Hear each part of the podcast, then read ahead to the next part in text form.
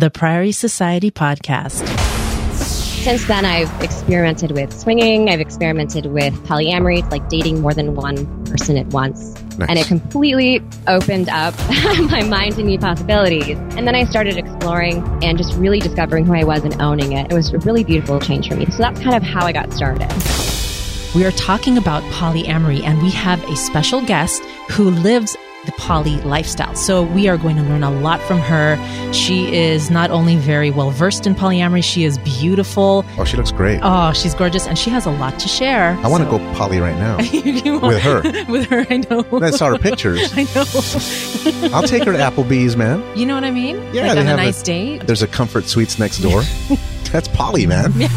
And my religious upbringing, my response to that, I felt intense shame. But I also felt like my body was broken, or maybe cursed, or maybe I hadn't prayed enough. And right now, I'm dating two couples. Ooh. Oh. Uh, Oh, we want to we want to ask you about those scenarios. yes. Is there a favorite couple? Or is there like a hierarchy? It's a joint custody, like a child arrangement, or you, know, you get it one weekend over here. Half the week. They have to get used to the idea of sharing me, sharing not just my body, but my heart and my life with someone else. Right. And that's something that I think takes time to know if you're okay with. Absolutely. I'll share you, dude. Welcome to the Priory Society. This sexy lifestyle podcast is for sexually open minded people. Our listeners want to explore their sexual fantasies and desires by participating in the swinging lifestyle. This show is designed to chronicle our journey and experiences. We are not therapists and we do not give medical or professional advice.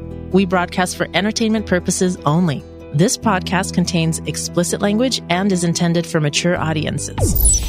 Hey, sexies, welcome back home to the Priory Society podcast. I am Isis and I'm here with my Mexican husband, Eros. Hey, sexies, good to have you back. Hey, we have a really exciting topic for you guys today. We are talking about polyamory and we have a special guest who lives the poly lifestyle. So we are going to learn a lot from her. She is not only very well versed in polyamory, she is beautiful. Oh, she looks great. Oh, she's gorgeous and she has a lot to share. I want to So- go poly right now. With her. with her, I know. I saw her pictures. I know. I'm She's poly. gorgeous. Yes, That's what I am. do it, babe. I don't even know what it means. but you are. You've decided. Dude, I, I'm going to do it. I'll take her to Applebee's, man. you know what I mean? Yeah, like they on a have a- nice date. Two for twelve ninety nine, That's right? very romantic. There's a comfort suites next door. That's poly, man. Yeah. Listen, I don't know what poly is, which is why we're excited. we have a lot of Uh, questions. we have an idea, and just like most of our listeners, they're curious, they have ideas, but they don't quite know what it is because they haven't experienced it. So, Right. hey, man, I am in the listener's seat too because I have a lot to learn and I know my husband has a lot of questions. Our listeners, you guys have sent us a lot of questions. So we are talking with PolyAnna. So hey, PolyAnna, welcome to the show. Hi, thank you. I'm so glad to be here. I'm such a big uh, fan of your show. I've listened to some of your amazing, amazing episodes. Thank you. Especially one of my favorite ones was the one you just did with Disability After Dark. That was just Oh, yeah. incredible. he's a good dude. that was so cool. Andrew Yeah. Gurza, you know, he did one of the first disabled orgies, quote unquote, or play parties for Mhm. people with uh, disabilities. So he cool. organized. He was one of the co-organizers. Yeah. So cool. Yeah. So let's set the framework for today's episode. I want to know more about you and I want our listeners to have a good understanding of your journey. Tell us about yourself, how you started being polyamorous, how you realized you were polyamorous. What was your start and what's your current dating situation? Okay, lots of lots of good questions. Let's see if I can remember all those. Um, so polyamory. Well, I think I think a good way to kind of start explaining it is that when I first started dating when I was in high school, like 16, I was a serial monogamist all the way until I got divorced. So I really didn't have any break to discover myself, be single until Mhm. after then. And I grew up in a really conservative, um, traditional kind of Christian community. So all of my relationships, which I just kept on feeling like I was failing at, and they just weren't working, and I would ask for things from my partners that were too pervy, too freaky. Uh-huh. so I just felt really off track. So after I divorced, I spent some time and really just kind of started looking into like, why do I have these natural inclinations? What is there to this? And the first thing I discovered was a show, I think it was on Showtime. And it was this show called Polyamory, Married and Dating. And I, mm-hmm. and it blew my mind. It completely opened my mind up to possibilities that I didn't even know were out there. Awesome. So I kind of, yeah, so I just started absorbing information. And then not too long after that, I found out about the lifestyle. And I just really started to embrace that this might be something that, or some sort of relationship or, or maybe just even sexual. I was really wasn't sure at first that might really be me. So the first group I found was the lifestyle. It's internationally probably one of the best connected social networks for sex subcultures that there is. And there's people within the lifestyle that are poly too. But since then, I've experimented with swinging. I've experimented with um, polyamory too. So that's like dating more than one person at once. Nice. And it completely opened up my mind to new possibilities. And then I started exploring and just really discovering who I was and owning it. It was a really beautiful change for me. So that's kind of how I got started. And right now I'm dating two couples and I was dating two singles, but now it's just um, kind of down to the two couples. Ooh. Oh. Yeah. Oh, we want to we want to ask you about those scenarios. yes, we will get into that. Yeah, in a little bit. Let's do something right now that is Mhm. a favorite segment amongst our listeners. Okay. Oh, I know what that is. It's called the Leather Bound Perverted Dictionary, and I have it right here. Yes. Oh, I like it. What, what we're going to Leather do? bindings are definitely Oh, my thing. So it I like them. This is a text that has words in it, but we're going to so get big. help from our illustrious guest that actually knows what she's talking about. Right. Because we read stuff and we make guesses and we give examples, right. but when it comes to polyamory, she's the only one that could answer this. hmm Okay, so sweetie, Yes. introduce Yeah. the word. So the word of the day is polyamory. And PolyAnna, please help us understand the definition. What does polyamory mean? How would you define it? And what are some of the key terms that you might hear thrown around when people are talking about polyamory, like paramour, metamour? Because we want to get a good understanding before we get into the rest of the show. Sure. So polyamory is something that's been around actually for a while, but it's a hot word and topic now because people are just starting to learn about it and uh, maybe think about it. But its origin is back actually in the 1960s. There was this pagan couple actually still with us today, and they have, I think they're living with their girlfriend, and their names are Oberon and Morning Glory. So Morning Glory came up with the name because she and then kind of others in their group that were experiencing relationship in this new way wanted to give a name to this wonderful new experience that they mm-hmm. were having. Yeah. So she put two words together, poly meaning many, and then amor or more meaning love. Nice. So let's get into that a little bit deeper because I think people, they tend to look at relationships through that lens of traditional monogamy. And then when they get into the lifestyle, they might start with swinging and it's just about sex, but there's nothing beyond like the physical act. So talk to our listeners a little bit about how you handle like how do you have multiple relationships? Is it just do you have love feelings for them? Is it just an emotional connection? What is the difference between polyamory and swinging? Because you've experienced both sides. Yeah, so whether within the swinging circles or like outside, and, like people from the more monogamous mindset or uh, traditional monogamy, one of the common misconceptions that I come across is that basically polyamorous people maybe want to have their cake and eat it too, or have trouble with committing, or, or something like that. Um, right. But really, for me, the self discovery came where I knew that this was truly me and I owned it the first time that I experienced loving two people at the same time. So that's just kind of how I explain it is my heart is built to want to, to long to, and to be able to love more than one person at once.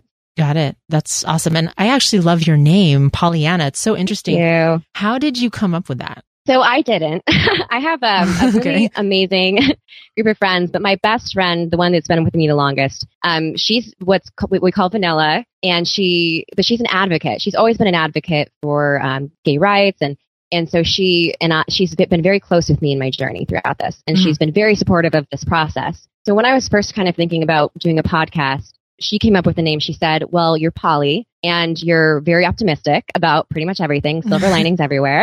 okay so you should be PolyAnna. Oh. Yeah. So I thought that was a really smart choice for sure. So I just I took that idea and I made it my own. And you just talked about your podcast real quick. Let's get into that. You Yeah. call your podcast Sexploration with PolyAnna. So what is Sexploration and talk to us about your show?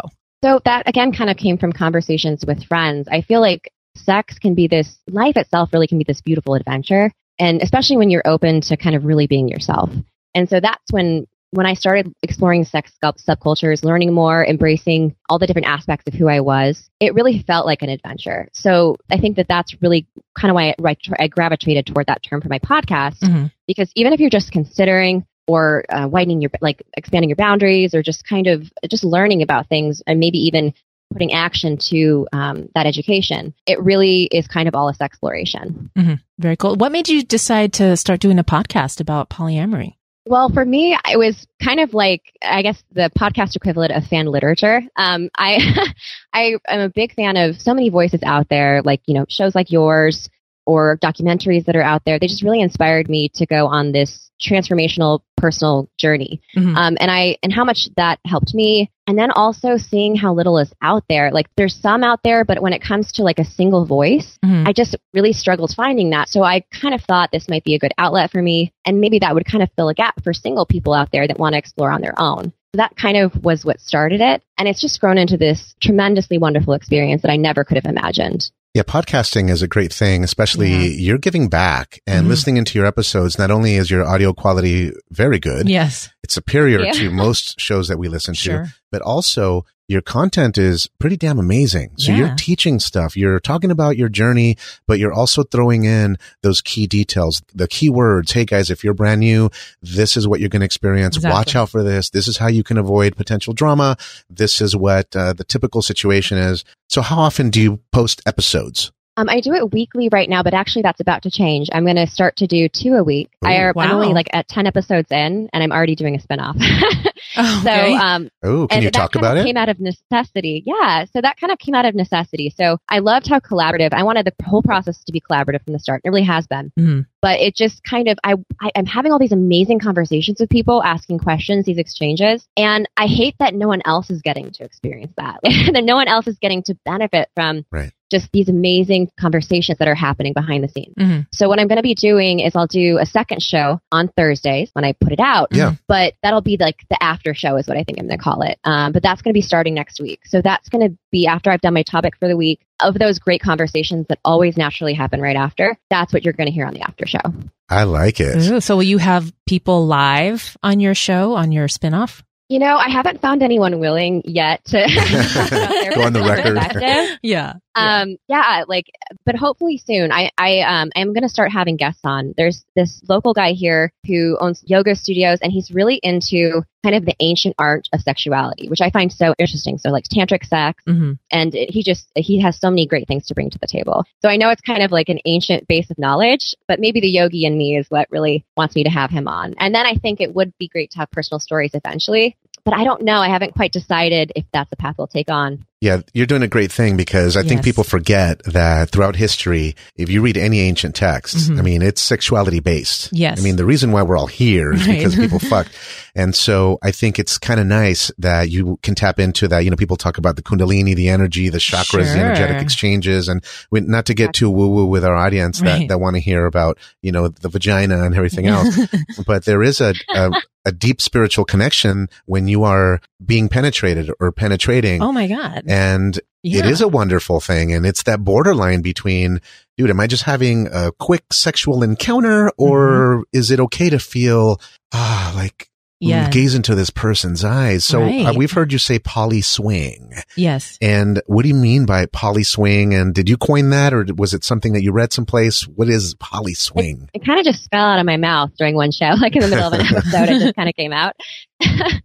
and um and I was like, yeah, I like that. I'm gonna keep I'm gonna keep going with that. Yeah. So yeah, I kind of started socializing in the swing circles, and my first concept was that I was polyamorous before that. But I I just really identify with both labels, and I and I've met a lot of other people that feel that same way too. Um, historically though it seems like with certain sex subculture groups especially the ones that are the most similar it's kind of a oh that's them and, and we're us sort of feeling right. Mm-hmm. and um and those gaps are starting to be bridged for sure and I, to me, I feel like embracing a term like that and kind of encouraging others to as well if they feel that they identify with that too, because we have so much in common. We really should um, just acknowledge and celebrate that for sure. So for me, I definitely feel like I identify with equally both, um, both of those sex cultures for sure. So that's why I say I'm poly swing. Yeah, I, I feel that because I believe that there's been kind of not a beef between swingers and people who live the polyamorous lifestyle, but in, in the lifestyle in general, everyone yeah. is uh, kind of borderline. Are you fluid? Are you this right. and your gender? Exactly. And so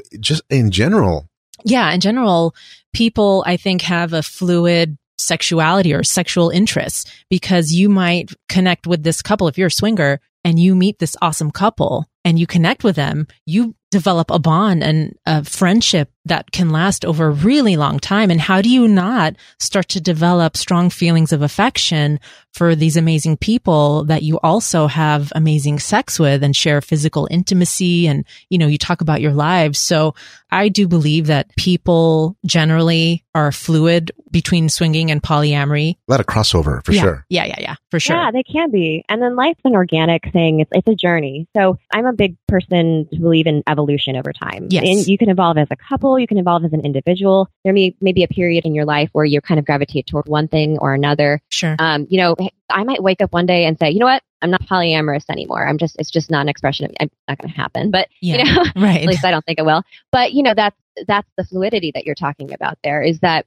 and it's a beautiful thing to be open to experiencing more and exploring yourself and, and, the possibilities there. That's how I got to be where I am today. And boy, am I happy today. So I think that, um, I think that, you know, once you kind of start to explore, I think that that's probably why we see crossover like that happen in sex subcultures, because once you've kind of opened yourself up in one way, other things seem so much more possible. Yeah, no, I totally hear that. So as a single female, what is that like for you in the lifestyle and being polyamorous? Well, it was a big journey for me for sure at first because I am actually naturally incredibly shy. and mm-hmm. I just didn't really have a strong voice. Um, but as a single person, you really have to be strong in voice and in self with your boundaries, with knowing what they are, with standing for them, because you don't have anyone to a partner to bounce that off with. Now, mm-hmm. if I'm dating someone and I'm going to an event with them, then I've got, you know, the person that is there to couple with me to kind of watch my back if needed. But what I really had to learn fast that wasn't really within my nature, if I'm being honest, was to use, just have and use a really strong voice which is always something I kind of should have had anyway. Mm-hmm. Um, but once I found that, I just really came into my stride as a single.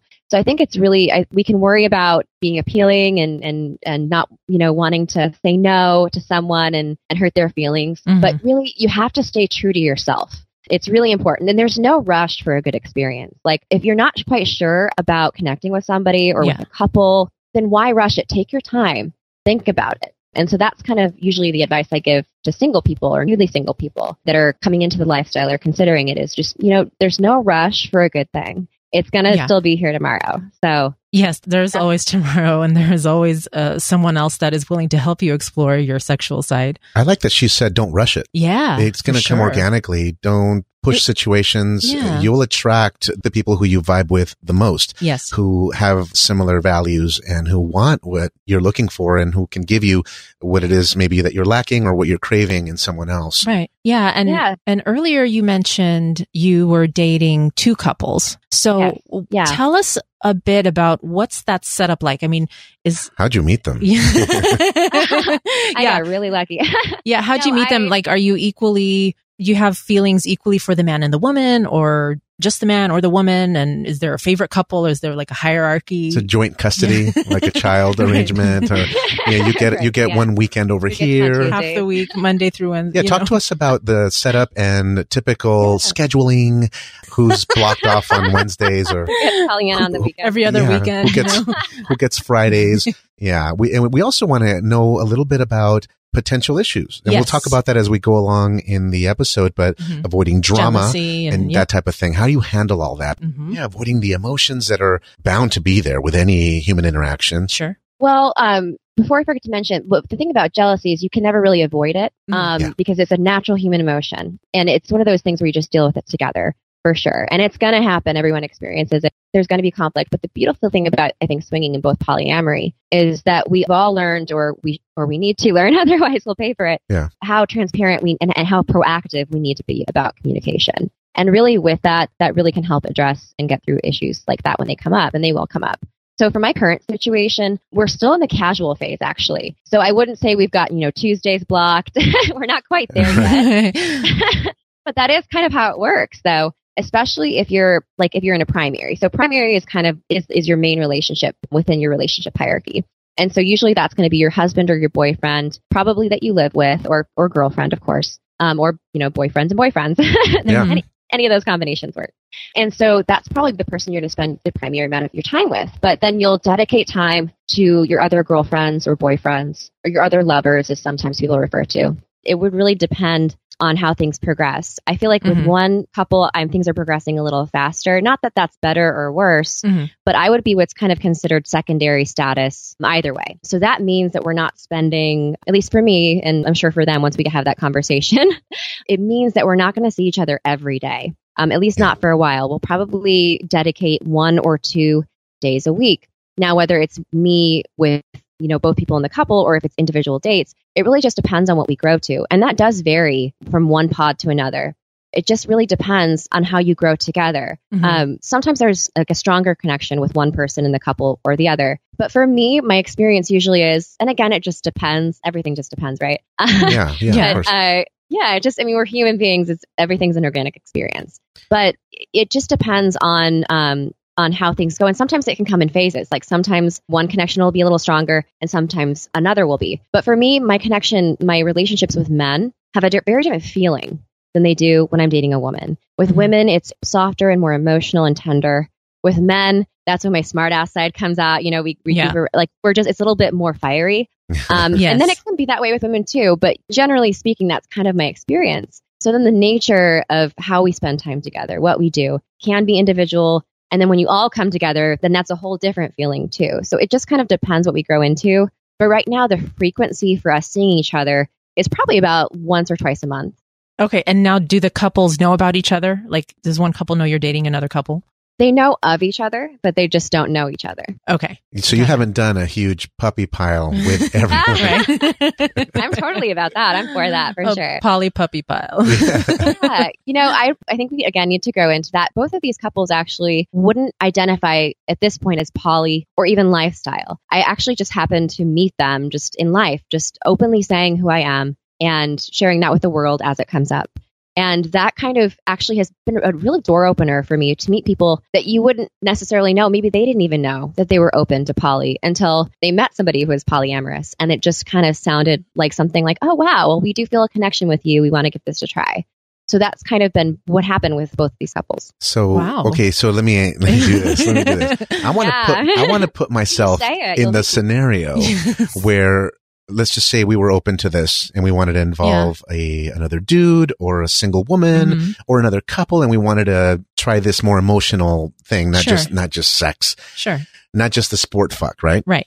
So did you have an ad? Did you meet them because they were sitting in front of you at church? Uh, were they at starbucks? Mutual well, friends? one couple has been fr- i've been friends with for quite a while and we met on a dating app actually a long okay. time ago. Like I don't know if it was Tinder or I can't remember. I'm not on any of them anymore. I've I've, I've since shut them all down. Mm-hmm. sure, I'm, I'm done with swiping right.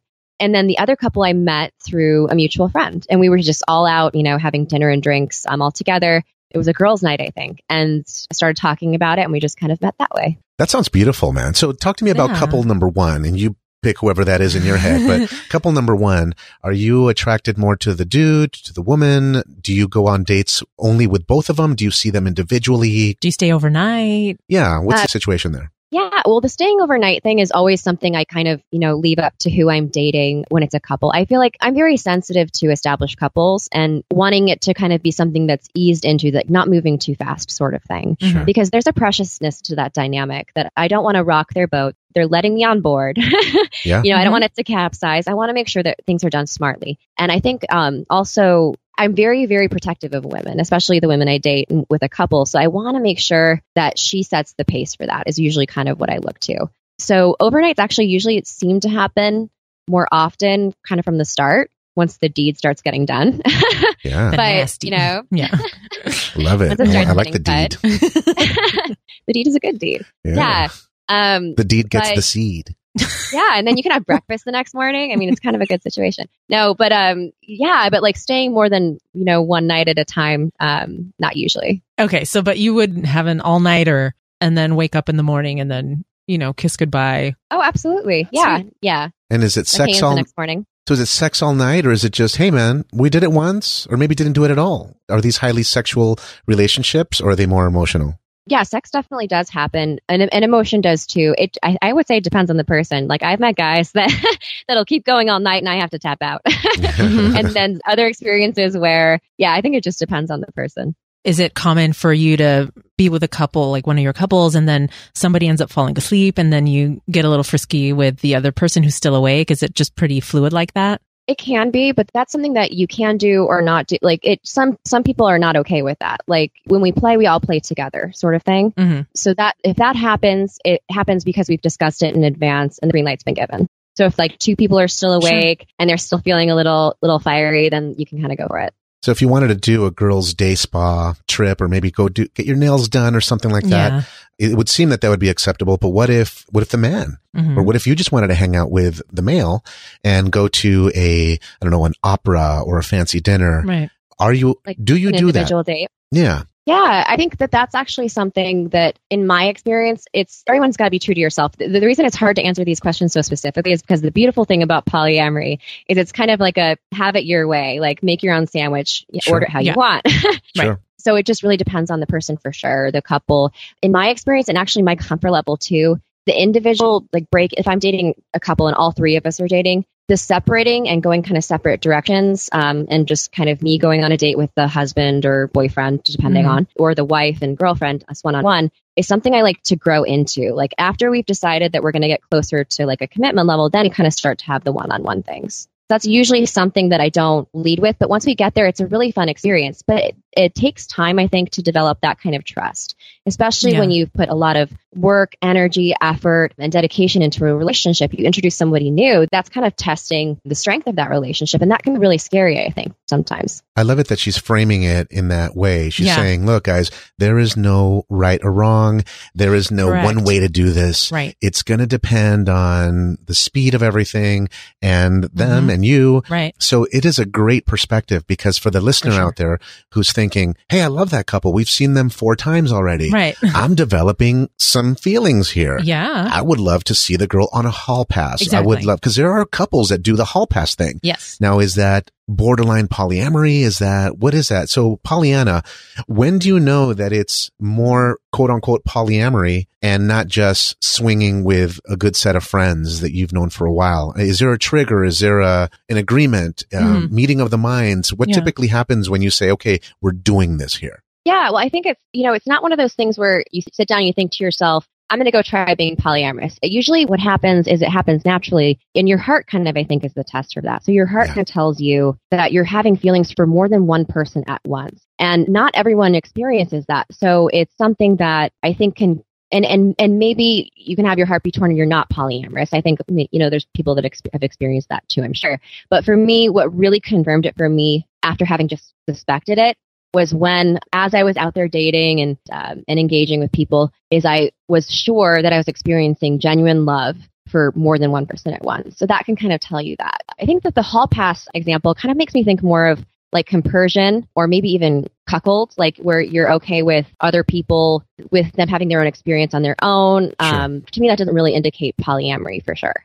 Okay. And I, I like yeah, yeah. And follow your heart. Follow your heart. Do what feels good to you. But if you are getting into a situation where it's getting more serious, you just mentioned something about commitment, going to the commitment level. What does that mean to you? You're, you said you're in the casual phase with your couples now, but you could get to a commitment level. Does that mean you would just date that one couple exclusively? Do you move in? Do you do, you, do a live-in arrangement? I mean, what is what does that mean?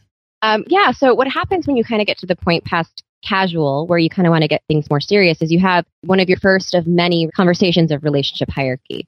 So that's a conversation that in poly happens over time. It's a conversation you keep having, especially as you adapt and change. And it's just kind of this really in-depth discussion on, okay, who is everyone to each other here? How mm-hmm. is everyone feeling about this? What are our boundaries? What are our rules? What are going to be our norms? Eh, when that kind of plays into how many days a week are we seeing each other? What kind of dates? What kind of interactions?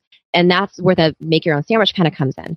Because whatever it ends up being is what this group has come together and decide it together in conversation. So once you kind of have been dating casually and you've decided you, you might want to take it to that next level, then you need to really sit down and get serious and have those start having those relationship hierarchy conversations. Okay. And then when you talk about setting boundaries, you mentioned, okay, there could be a frequency, like I'm going to see you once a week or I'm going to date you, you know, every other weekend or something. Um, do you also have boundaries about certain intimate acts that you'll only do with one couple versus another or one person versus another? Like, do you save sexual positions or certain sexual things for one person versus the other? Like that.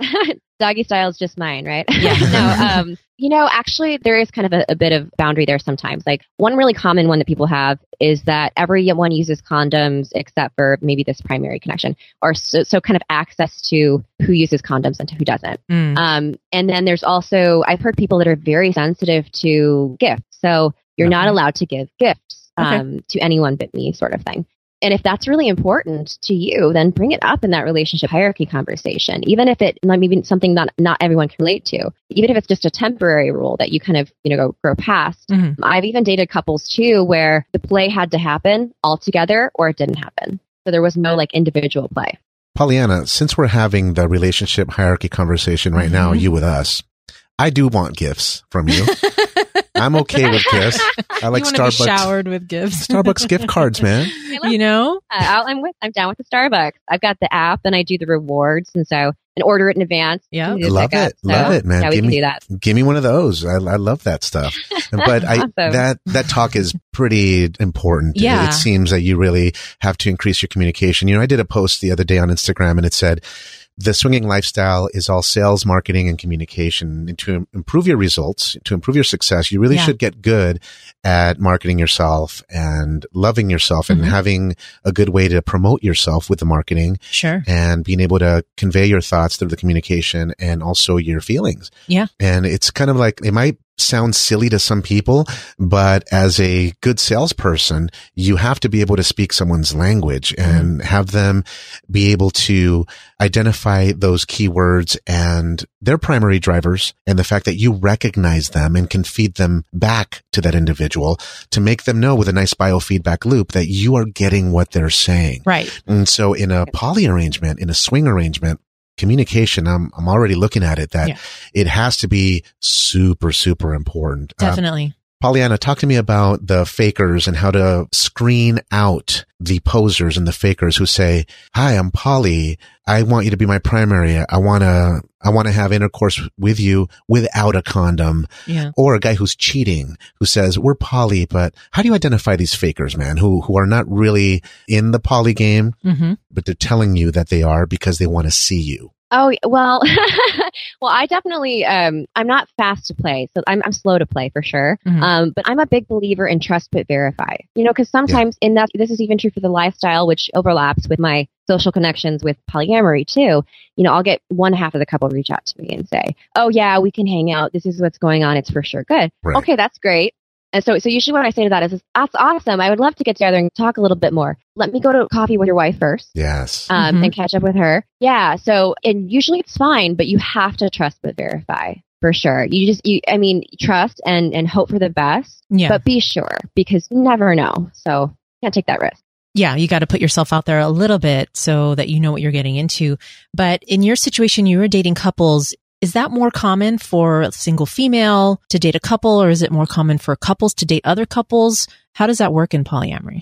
You know, it's really hard for me to say because the community is so disconnected. I think everyone's experience is so individual. Mm-hmm. From my experience, I've been approached by a lot of couples. Couples tend to approach me mm-hmm. about dating. So it's um, in the lifestyle, outside of the lifestyle. So it's just kind of my more common fashion. And then with dating single men and single women, it's become difficult at times. I really have to take the time to not that you know people aren't representing themselves authentically at 1st mm-hmm. but i think when i usually start dating people and they're considering it they haven't yet discovered for themselves how they feel about it even though they might seem confident about it at first so what i've kind of learned is that i like to give people time to kind of grow into their own understanding of what they're comfortable with so we really have those wonderful in-depth conversations, you know, over time, whether it's texting each other uh, about it or, you know, when we're on dates and, and things like that. I really like to not like hammer it into, we have to have this conversation sort of thing. No, mm-hmm. just naturally, organically as it happens, kind of watch and, and help nurture their understanding to unfold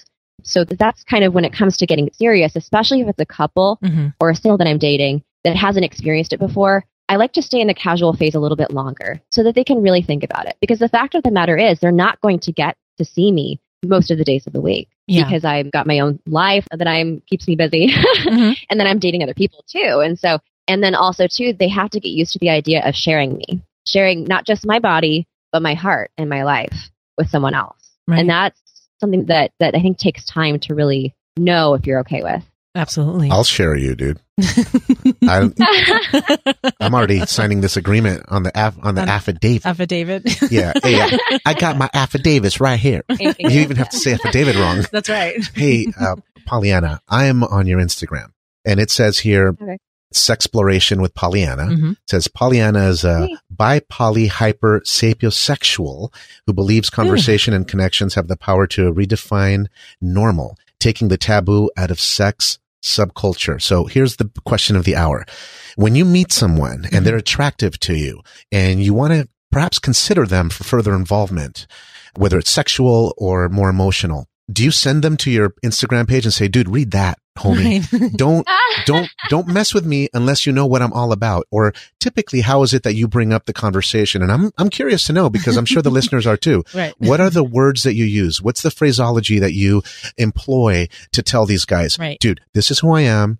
Take it or leave it type thing. You know, how is it that you present your sexuality and who you are to people when you're meeting them? Yeah, I mean, God, that's a good question. And this is actually something that I've gotten a little bit of criticism and flack from people on who think that bringing it up right away is not a good idea. But I believe representing myself authentically from the start is important because I don't want to waste my time and I certainly don't want to waste anybody else's yeah. time. Yeah. I agree. Um, so if they're not okay with all of, you know, all of my labels that I own so proudly, which are a reflection of who I am, then then they're not going to be okay with dating me, certainly not long term. Yeah. And I would never start dating some I mean, if it's a, you know a swinging situation, that's of course we're thinking casual from the start. But if, if we're talking dating, which is what we're talking here, with poly, then I would never start that with somebody that I didn't think had the potential to be long term. So mm-hmm. usually I bring it up before the first date, um, or at least certainly on the first date. And I don't just kind of again like hammer it like here's who I am, take it or leave it.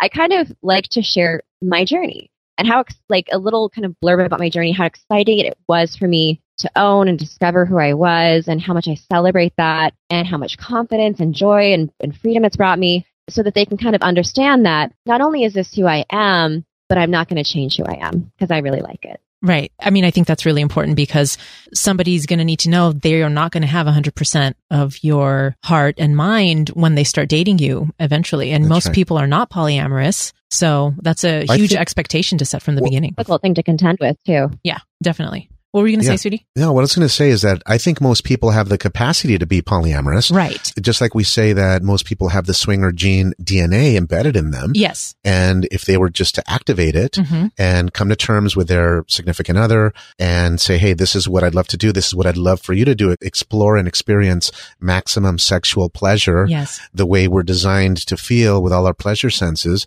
and I'd like us to both experience this. I think mm-hmm. you can activate that swinger gene just like you can activate your poly, I don't know, poly DNA or whatever right. you want to call it. But, um, no, I mean, we're highly sexual beings sure. and there are some sensors in our body. Some of them have no real function other than to make us feel good. I mean, yeah. you know, so the clit doesn't open doors. You understand? Right. I mean, maybe I, it, it I do a, understand that. It, yes. it could ring a doorbell. Yeah. I'm at your front door. You can ring my bell. uh, PolyAnna, we're broadcasting from the tree outside your bedroom window. and I'm looking at you right now. You? you? look great. In the shadows, You yes. look great. Um, go, go, ahead, sweetie. I didn't mean yeah. to interrupt you because no, you were going to ask her something really important. And again, I come in with something stupid. So forgive me. Go ahead. It's okay. It's all good. I was going to ask you, PolyAnna, do you consider yourself a unicorn? I mean, is that a label you would use to describe yourself? You know, unicorn is this funny um, caricature that kind of was created in the, in the lifestyle, like, where I think what did it originally refer to? I think it was bisexual women, right, that were single. Mm-hmm. But now it's kind of this thing where it kind of seems to also describe all these different other categories. I like unicorns. What's not to like about them? They're mystical creatures. yeah. Um, you know, I'll take it for sure. But yeah, so I don't usually go for, yeah, hey guys, I'm a unicorn. I just kind of describe myself, hey, I'm I'm a single polyamorous person that swings. Okay. I love it. Fair enough. I, okay, so tell me when am I supposed to add my poly girl to my American Express card? Because I want to avoid that. when, when, do you oh, know? God. When yeah. do you know that someone is? Hey, let's move in. Yeah. And here's the basis for that question. I'm curious to know if you're going to take a vacation with a couple, the typical arrangements. Do you have your own room? Do you just get two bedded room? Is there one big bed? Are you snorkeling together? Are you doing mm-hmm. this stuff? And do you actually take vacations with couples, you as an individual and maybe your poly friends that you've heard of? in terms of who's bankrolling this. The gentleman's bankrolling mm-hmm. it. Is the uh, individual chick coming in and just being absorbed into this couple that's already doing things? And of course, they're going to buy extra tickets. I mean, yeah. I don't think it's expected that a woman would buy her. That'd be silly. Right. It's like you're dating someone. It's like, yeah. of course. But, um, the question is, I thought it was a bit funny because the whole thing about the adding an authorized user, user. to your credit card. yeah. It's always been a little funny because I demand my play partners to have a good FICO score. Exactly. yeah, and that, yeah. So I'm yeah, curious. Yeah, right? I'm curious about the vacation thing. And do you go on vacations with people? And typically, how do the accommodations work and all that good stuff? I love sharing a vacation experience with friends or with a couple that I'm dating. And, you know, to me, more in the bed, the merrier.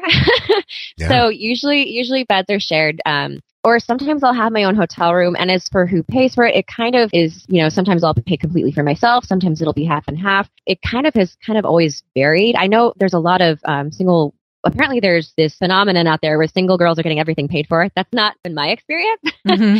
but I definitely have had um, have experienced um, generosity here and there from friends. You know, because I'm single mom, and so I don't always have the money to always go on big vacations. So it's been you know a time or two where I said, you know, I can't really go. Maybe in a few months, check in with me and let me know what you're doing. And I'll have a friend or a couple say, well, you know what? We'll get it this time. We want to see you. So that has happened. It's not as frequent and I'm always so grateful for it. But it's always fun. I love traveling with friends or with a couple, whether we're dating or whether it's just more casual. Yeah. Because usually vacations are an even more fun experience if you can share them. Oh, absolutely. And then you create awesome memories. Oh yeah, and amazing sex too, and so that's always good. yeah, and exotic locations, right? Yes, right. Yeah, on the beach. So, are you able to share a vacation destination that you've gone on with a couple? Yeah. Well, the most recent one was I went to Las Vegas, which isn't that far. That's um, great. Vegas is fun. Arizona, and it was the most amazing event. It was the Fetish and Fantasy Ball. We were there that have weekend. Have you been to that one? Oh, yeah. We haven't been to that. We didn't go to the event, but we were on site at the Hard Rock, yeah. and we, uh, yeah, we had a meet and greet the night before on Friday. Mm-hmm. Oh, great! Oh, so you were there this last yeah, we, um, right before Halloween. We, oh, yes, we did a listener party. Yeah. yeah. Uh, there was, uh, you know, roaming animal people that were all sex. It was, it was one of my favorites. So that so was cool. really fun to oh, experience okay. that weekend with them. But I've been to, gosh, where have I, you know, off the top of my head, I'm, I'm blanking here. I haven't had enough coffee today.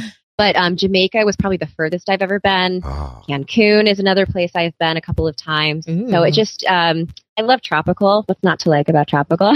so were Jamaica, was Jamaica the, did you go to Hedo and then in Cancun, was it Desire the resorts? Uh, yeah. So Hedonism II in Jamaica. Um, I kind of decided to go last minute and got a ticket and joined. And then in Desire, um, yeah, so Desire was in Cancun. But they have another resort. I think it's Pearl. So we kind of went to both, I think, when we were there. Look oh, at you. Nice. so you joined a couple at all nude resorts. Yes. Oh, that's amazing. that's so much fun. That's Why hot. not, right? Oh, that's, no, lucky you. I know. You're lucky. I mean, uh, you're getting a great experience with people that you care about and yeah. you're happy with and you're comfortable with. And I'm sure the uh, the feeling is just amazing when you're there all together. Man, I right. That's so attractive. That is cool. I love, it. especially you get a girl like PolyAnna. Yeah, sweetie, you looked at her Instagram, right? Uh huh. I did. You know, when I think poly, when I think about polyamorous person, yes. And this is again, I'm going to sound a little ridiculous because you got to remember we're not real seasoned in the lifestyle. Right. Yeah, sure, we know we're street smart, whatever. Yeah. But again, we're not 10 years into this thing. Exactly. So when I heard polyamorous. How many years are you into this?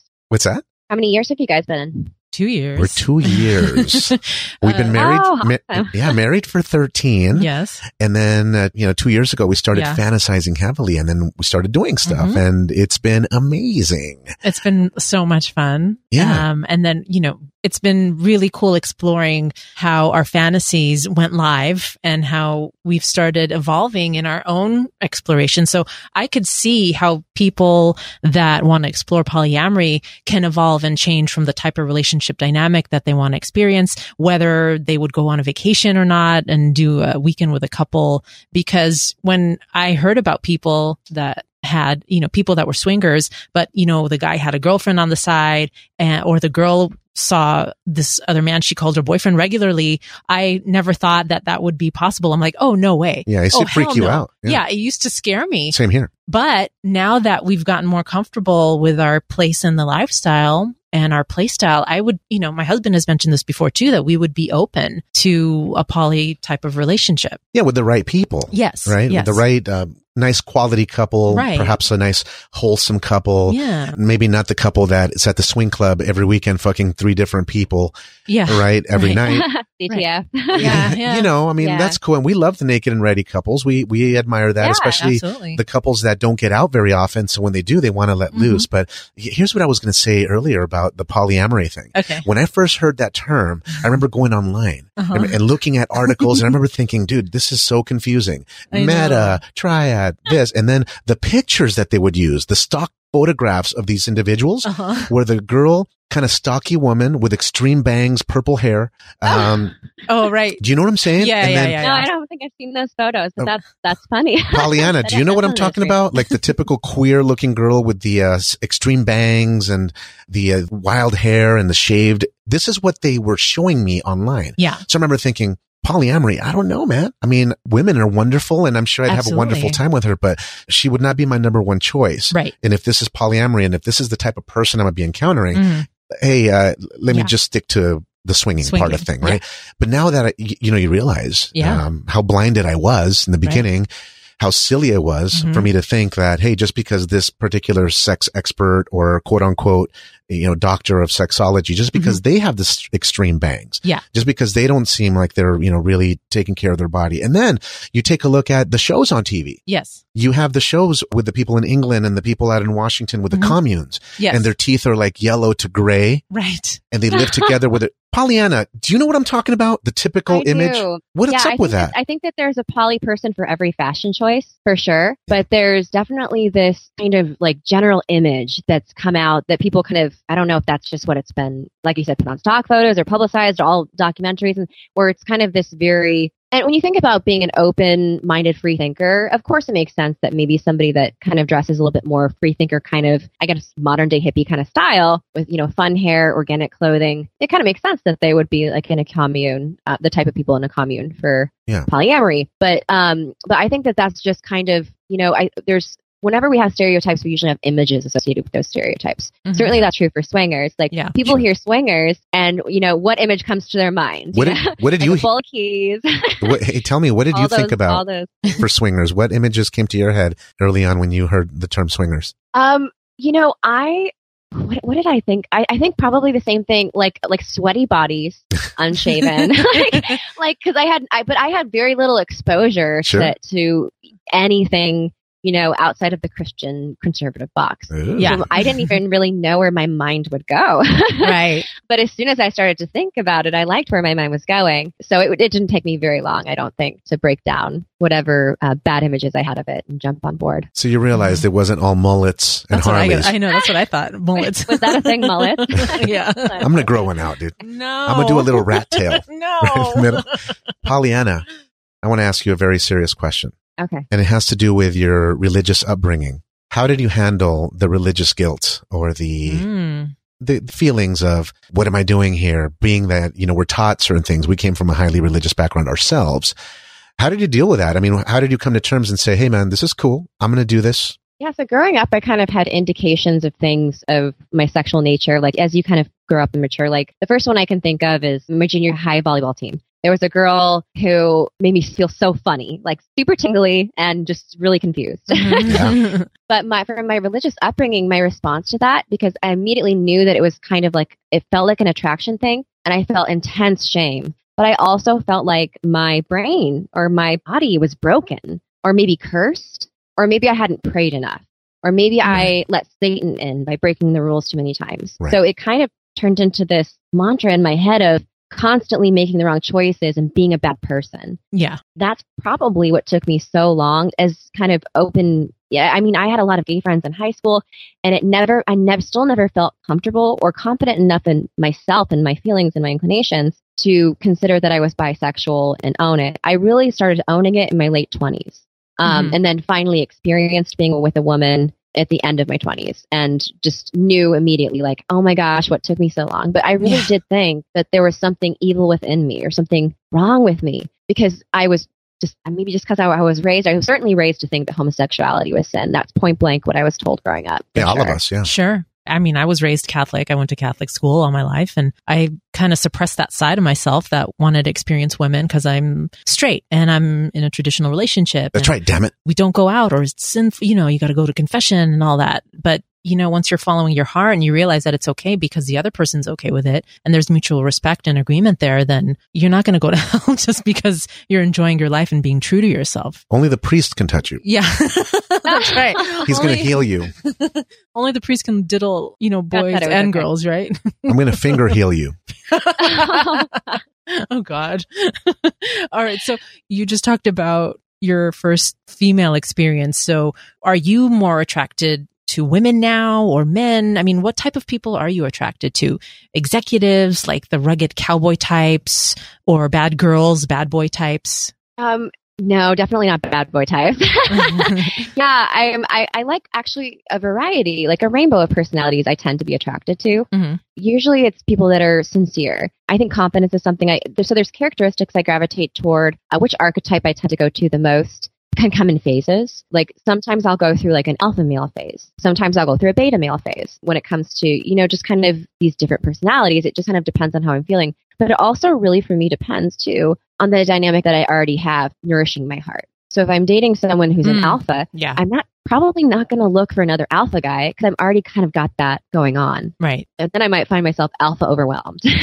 sure. So yeah. So it just, I think it depends on what the temperature is at the time. That makes sense. Yeah. So if someone is trying to attract you at a party and they realize, oh, dude, that's PolyAnna right yeah. there. Let me put on my character. I'm gonna make a move of the nerdy guy. yeah. Or the the rugged guy, or the guy on the motorcycle, or the guy who's successful.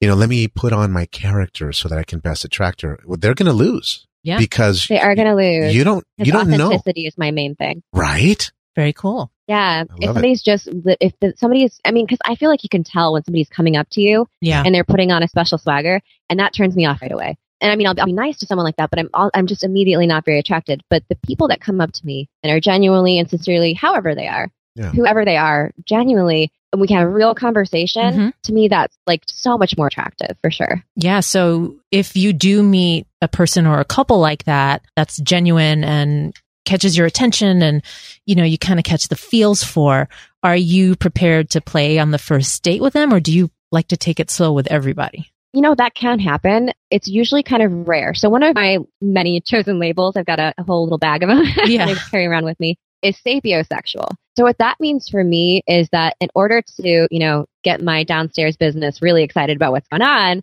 i have to really feel like I have a sense of the person mm-hmm. and who they are. And so if that can happen in a few hours or, um, you know, at one event and mm-hmm. I really feel a strong connection, then that, then it might happen. Usually people take a little bit longer than that to kind of let their walls down. And I really, I feel like I, I mean, hey, go with the flow, go with the moment if, feel, if it feels right. Yeah. Even if I don't have that connection, you know, it happens sometimes. But selfishly, for me, I get the highest level of pleasure if I have that connection first. Right. Connection of friendship and understanding. Yeah, definitely. I think it's more meaningful. Oh, uh, sure. At least for us. At least that's how yeah. I feel. Yeah. It's a more meaningful situation when you're able to interact at a different level. It's not just like, hey, what are you drinking? Vodka. Me too. You want to go let's get go, naked? Let's go fight. Yeah. what kind of we vodka? so much in common. yeah, you're here. I'm, I'm here. here. We're both conscious currently. Let's do this. Dude. uh, so what have been your experiences with like play styles? Do you consider yourself pretty typical or have you experimented with like BDSM? Do you know anything about that world? Oh God, I love it. Yeah. but it's something that I don't share with everyone mm-hmm. um, because I so I'm a I like power play. I love power play and I love kink and playing around with toys. So with when it comes to like the kink stuff and playing around with toys, I feel like, you know, that's easier for me to pair with other partners. But the power play part of things is something that I have a very limited experience on because for me, I need to build up a lot of trust and have a really well grounded connection and relationship with the person I'm giving power to. So, yeah. um, as much as I love that one, like that was one of the, you talked about Kundalini before and, yeah. and kind of mm-hmm. the ancient art of sexuality. So people, a lot of people feel like when they explore these ancient arts that it like opens up their soul. That's kind of how I felt with power play and submission. The first time I experienced it, like I'd always liked sex, but like I felt like my soul had been touched. I just like, mm. yes. wow, that really cut through the core, like who I am. Wow. Um, it's beautiful. And yeah. yeah. I mean, it's not all who I am, but it really, really moved me. So that's definitely something that I love about me and love that I discovered. But I would say in bed, I'm very, very passionate, but I'm more like receptive to who I'm playing with. So some women or even men are kind of, you can just have like a natural softer touch. They want the more gentle experience. Mm-hmm. And so I feel like what I naturally do or try to do instinctively is just to like let my body kind of just dance with theirs. That's so cheesy, but you know, like yeah. just kind of feel the other person's vibe and just let things kind of unfold naturally. So that I would say was is my play style. I like the intensity, love breath play. It's one of my favorite things. I love a good smack on the ass. hey, what do you, better. What do you mean by breath play? So it's something that you definitely need to be careful with for mm-hmm. sure because um, you need to know what you're doing. So basically, that's like erotic asphyxiation. Oh shit! It's easier to say breath play. That's why yeah, that. it's a nice, nice way of saying it. That yeah. other one. yeah, so that might be, um, you know, sometimes people I think I, I've never used like a rope or anything, but I've mm. heard that some people do that. Wow. But I just like a man's hands around my neck, you nice. know, when we're in a passionate moment. Yeah. And it doesn't have to be full breath restricted. It right. can just be just the pressure of it sometimes sure. is enough. That's right. The possibilities are there, but yes, they're not exactly. trying to hurt you. Yeah. You know, the whole thing about Kundalini and all that stuff, it's a beautiful thing. Like you were saying, uh, cosmic dance with someone mm-hmm. that you're experimenting with, yes. uh, no matter what play you're doing. Like that cosmic dance. Right? Yeah. I like to just pretend I know what I'm talking about, even though I may not. so let's just say that I want to put my kundalini on your yoni and and put gentle pressure in there pressure. until there gets an until an oops moment arrives. uh, but man, oh. you are. that's a good pickup line right there. It is right. This is what I want to do. Yeah. You should try it. Yeah, that would get me talking. Yeah. yeah. So look, we've covered a lot. We've yes. covered some great areas, but one thing that I'm still thinking about as mm-hmm. we begin to, you know, wrap up the conversation, sure. and I think it's something that's very important for a lot of the people that are looking to experiment with polyamory and more of the emotional connection side of things mm-hmm. is avoiding drama scenarios. Uh, yeah. How do you deal with it? How do you avoid it? What do you put in place in terms of safeties so that you can escape quickly or you can diffuse right. drama situations? So PolyAnna, what are the biggest areas of drama within the poly lifestyle and how can you fix things? How can you mend things? I, don't want to say avoid things because you do yeah. want to confront situations, sure. but how do you anticipate potential drama and deal with it? Yeah. Well, I think sometimes it's hard to anticipate that because drama is attached to feelings, right? And sometimes you don't know how something's going to make you feel until you're already there. Yeah. So certainly I think checking in with each other is really important. That's one thing that I I do a lot is I just check in, like maybe sometimes even over check in. right. But I'd rather yeah. do that and be sure about how you're feeling, give you lots of opportunities. And also, one thing I usually say too is, okay, one of the tool I use is I kind of repeat back, okay, so I'm hearing that you're feeling this way. Mm-hmm. And I end with giving them the opportunity that they're welcome to change their mind. So that's all kind of tied to really open, fluid, good communication, frequent communication, being considerate. And if you're not sure about how, how somebody's going to feel about something, then wait, wait and have the conversation. Even if you're pretty sure that it's going to be okay, you would rather, I think, be considerate of somebody's heart and their feelings, right? And that's something that you have to be considerate of in any relationship, but certainly in polyamory because there's more hearts at play. Yes. There's more opportunities to have missteps. Yeah, definitely. Now, and I know you have feelings for the people that you're dating. And so you will tend to lean on them emotionally for support too. But if you have an issue with a couple or if a drama does come up with a couple, do you also talk about it with another couple you're dating? Do you lean on that person for emotional support and say, Hey, how should I handle this? Yeah. Do they know about each other? Yeah. And do you, or is that a big no no? Right.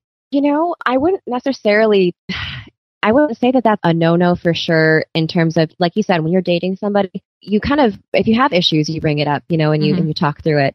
As long as it's not in the spirit of, oh, guess what they did, and like, and, and creates animosity, as long as it's kind of an honest telling of how things are going, just to kind of talk it through and get advice, I think that it can actually be really helpful usually I don't really lean on other partners to talk about my issues with other partners. I feel mm. like if I really needed to talk to somebody about it, I have my group of my two closest best friends that I'm not dating, and then I can bounce ideas off of them. I respect their opinion, and I know it stays just between us. I feel like for me, that's a, healthier choice because you're, especially if you kind of have like sometimes one person will be dating a couple, and then one person from that couple is dating one person from the other couple, and so when you get these mm-hmm. mixes that are very kind of woven into each other, it can get difficult.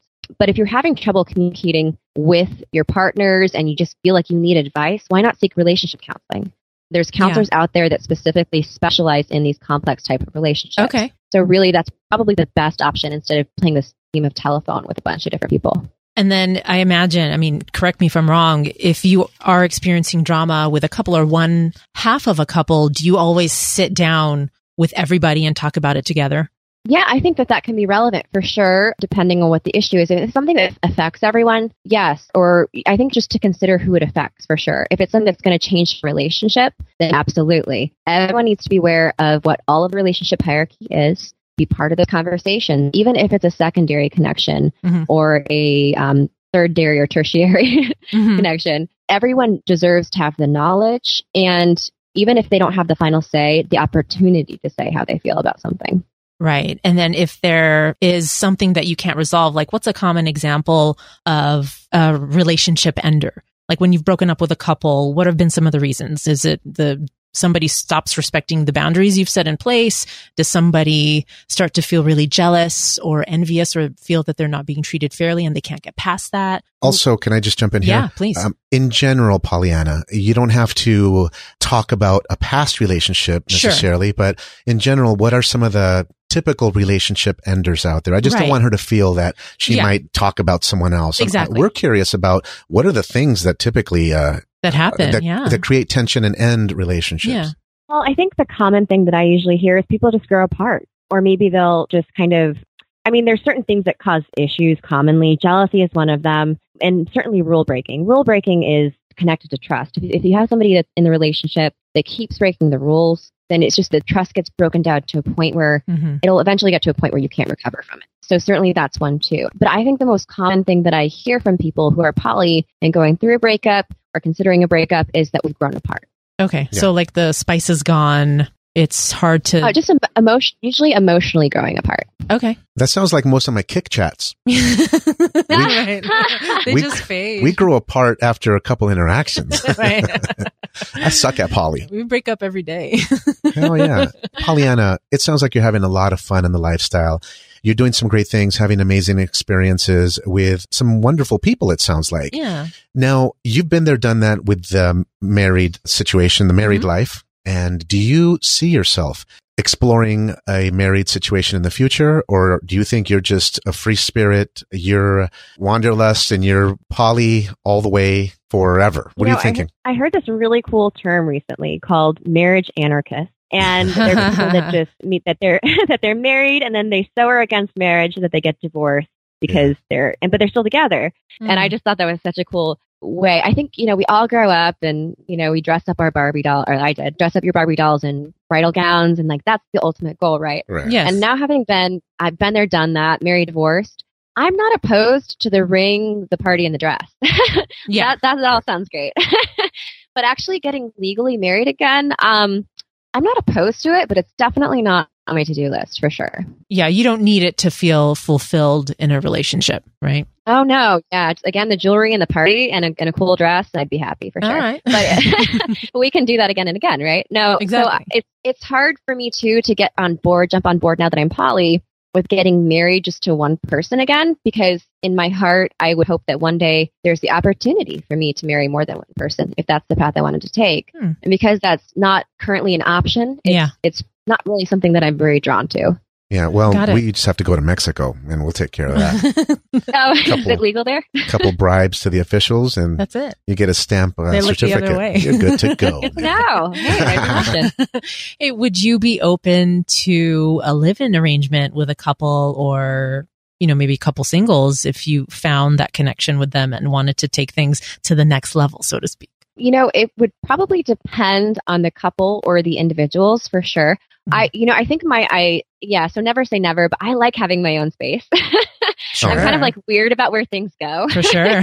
so I'm one of those. Some people are slobs too, man. Uh, I know. And, and that's okay because that's their house. Yeah. But like yeah. in my house, like we alphabetize. No, we don't go that far anymore. But you know, every, like all the things are turned, I'm, I'm very OCD about certain things and I don't want to like subject other people to that. And I just am set in my ways. So my, and I don't know if this would ever happen, my ideal situation is like we have a cul-de-sac of houses and we share a backyard and we ah, all have our own house. And that would probably be my dream. That's a very good compromise. So you can retreat yeah. to your sanctuary. Yeah. So, I think they did that in a show. What's the one where it was um it was on HBO or Showtime with the sister wives? And that's what they did is they bought a bunch of houses, or maybe it was on. I haven't seen oh, it. Who knows? Yeah, so it was this polygamous family, and the wives each had their own house, but they had all the backyards that they shared. I was like, that sounds perfect. That sounds amazing. when you when you get the title, please send it to us because yeah. I want to put it in the show notes. Definitely. I think that'd be a, sure. a good show that our listeners could tap into to share with their significant other as they present the idea of polyamory or even swinging. You know, we like to have our listeners influence the subconscious of their significant other with TV shows, topics, yes. so that just presenting it lightly just to gauge a reaction. But listen sure. to this sound, PolyAnna. Do you know what this is? Can you hear that? Can you hear all that? That's the sound of me clearing our spare bedroom. like, where are you going? Do I get yeah. moving now? hey, uh, when you say OCD, does the yeah. is the toilet paper over or under as it oh. hangs? It's over, oh. and here's how crazy it is. I fold it into a triangle. Oh, so like it's ho- like like a hotel. Yeah, like a hotel. Do you face yeah. all your? Do you face like all your spice labels? So oh, that you know like facing forward and, yeah. and then they're in a in a certain order right. because you've got your categories of spices. Right. Because that's not insane. But yeah so yeah it's, it's well maybe uh, i'm a little ocd too. Uh, so, yeah i've had i've had people come over to my house like friends and they'll see all these little you know as good as it gets um, signs all over my house. And you know they'll leave for the night and they'll have like turned everything backwards just to screw with me. Yeah. Yeah. Great. Yeah i know right? Oh gosh well, it's been awesome talking to you. So we're going to just do a quick wrap up and I want to make sure that our listeners know how to find you.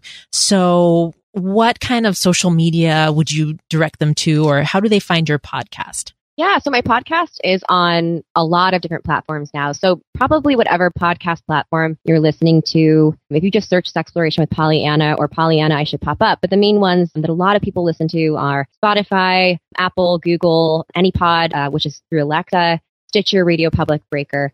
You can just search me there. You can follow me on Facebook if you search for PolyAnna and look for my logo. It's got a purple kind of square with two diamonds that are overlapping and it'll say Sexploration with PolyAnna. Mm-hmm on Instagram, which I think you were looking at my page earlier. That's I'm still looking uh, at it. You are. my phone's at my I crotch. my story from last night, so there's some videos there for you. He made it. Out. He made your picture his screensaver on his phone. it's already. I'm, I already sent it to the printer. I'm going to do a wall wrap. Oh shit! In the bedroom, okay. and it's going to be her booty. I guess I'll be looking at your picture too, and then her face. okay, so what, I appreciate that. Yeah, so so on Instagram it's at Sexploration with PolyAnna. Okay. And then Twitter is at PolyAnna Tweets. And then you can always email me too. And that's sexploration with PolyAnna at gmail.com.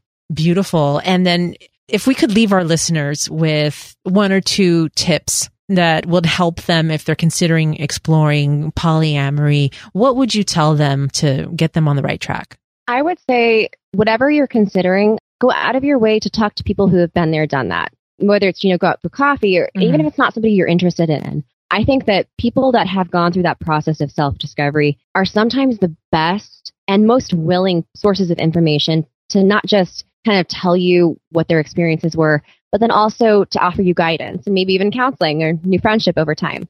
So that's something that really I think can help a lot of people. So seek out guidance from people who have been there, done that. And then just give yourself time. You know, if you need to take the time to meditate on it, think about it. Maybe just dip your toe in the water, just go to a gathering where you meet people that are in this sex subculture category. Then do that. There's no rush to the beautiful process that is discovering yourself, exploring yourself, and accepting who you are. Just being open to it is a beautiful thing. You talked a lot throughout the episode about communication, which is also a strong thread in the swinger lifestyle that you've got to have really open lines of communication with your spouse, your husband, I mean, your boyfriend, girlfriend, or boyfriend, boyfriend, whatever your situation is. And so just continue to talk about it and express your feelings. And I think that's going to help a lot of people make the decision and maybe even make the leap forward. All right. So we know about your Facebook. We know about your Instagram. And, and I'm going to stop being creepy because I'm not doing the rap on the wall. I was no. just kidding. I, I hope, knew you're. I hope she knows that she doesn't. She might not know you're. You know, I'm talking about clearing the spare room, setting up your your bedroom, yeah, or the guest house, right? Right, with a secret tunnel that goes through our master bedroom to right to her, where her feet well, are. We don't need a secret tunnel. You I know. You just walk over there. I know. I know. Watch the guest room. but you want to make it more like, ooh, secret society. Yes. It's uh, naughty. Yeah. yeah. My dream house definitely has like a hidden dungeon. Oh, so, yeah. okay. Like it's like my dream home. My that's like, my Barbie dream home. You like start Ooh. construction now, babe.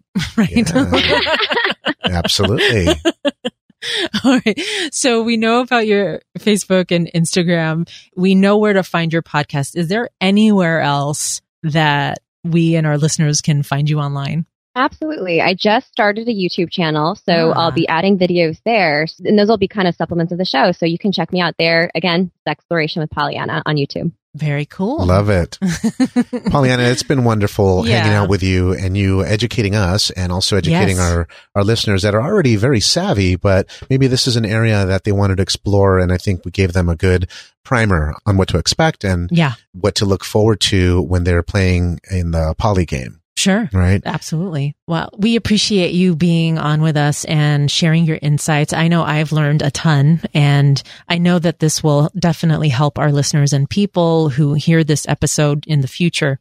It's going to help them understand what polyamory is and maybe even make the decision as to whether or not polyamory is right for them. So PolyAnna, thank you so much. We really enjoyed thank having you. you on and we look forward to all the feedback from our listeners. If you guys have any questions, any follow up questions about polyamory, please let us know. Send them in because yes. we can have her back again. Uh, yes. PolyAnna, would you consider coming back and answering some questions? Oh, I'd be happy to. It would be my pleasure. Thank you yeah. so much for having me on. Yeah. It's been fun.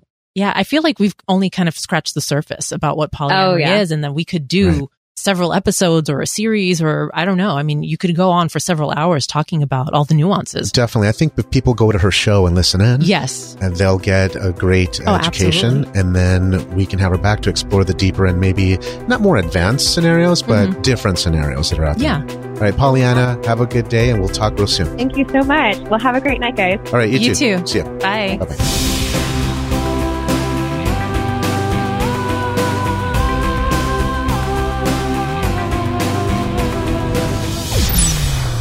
Discover your pleasure.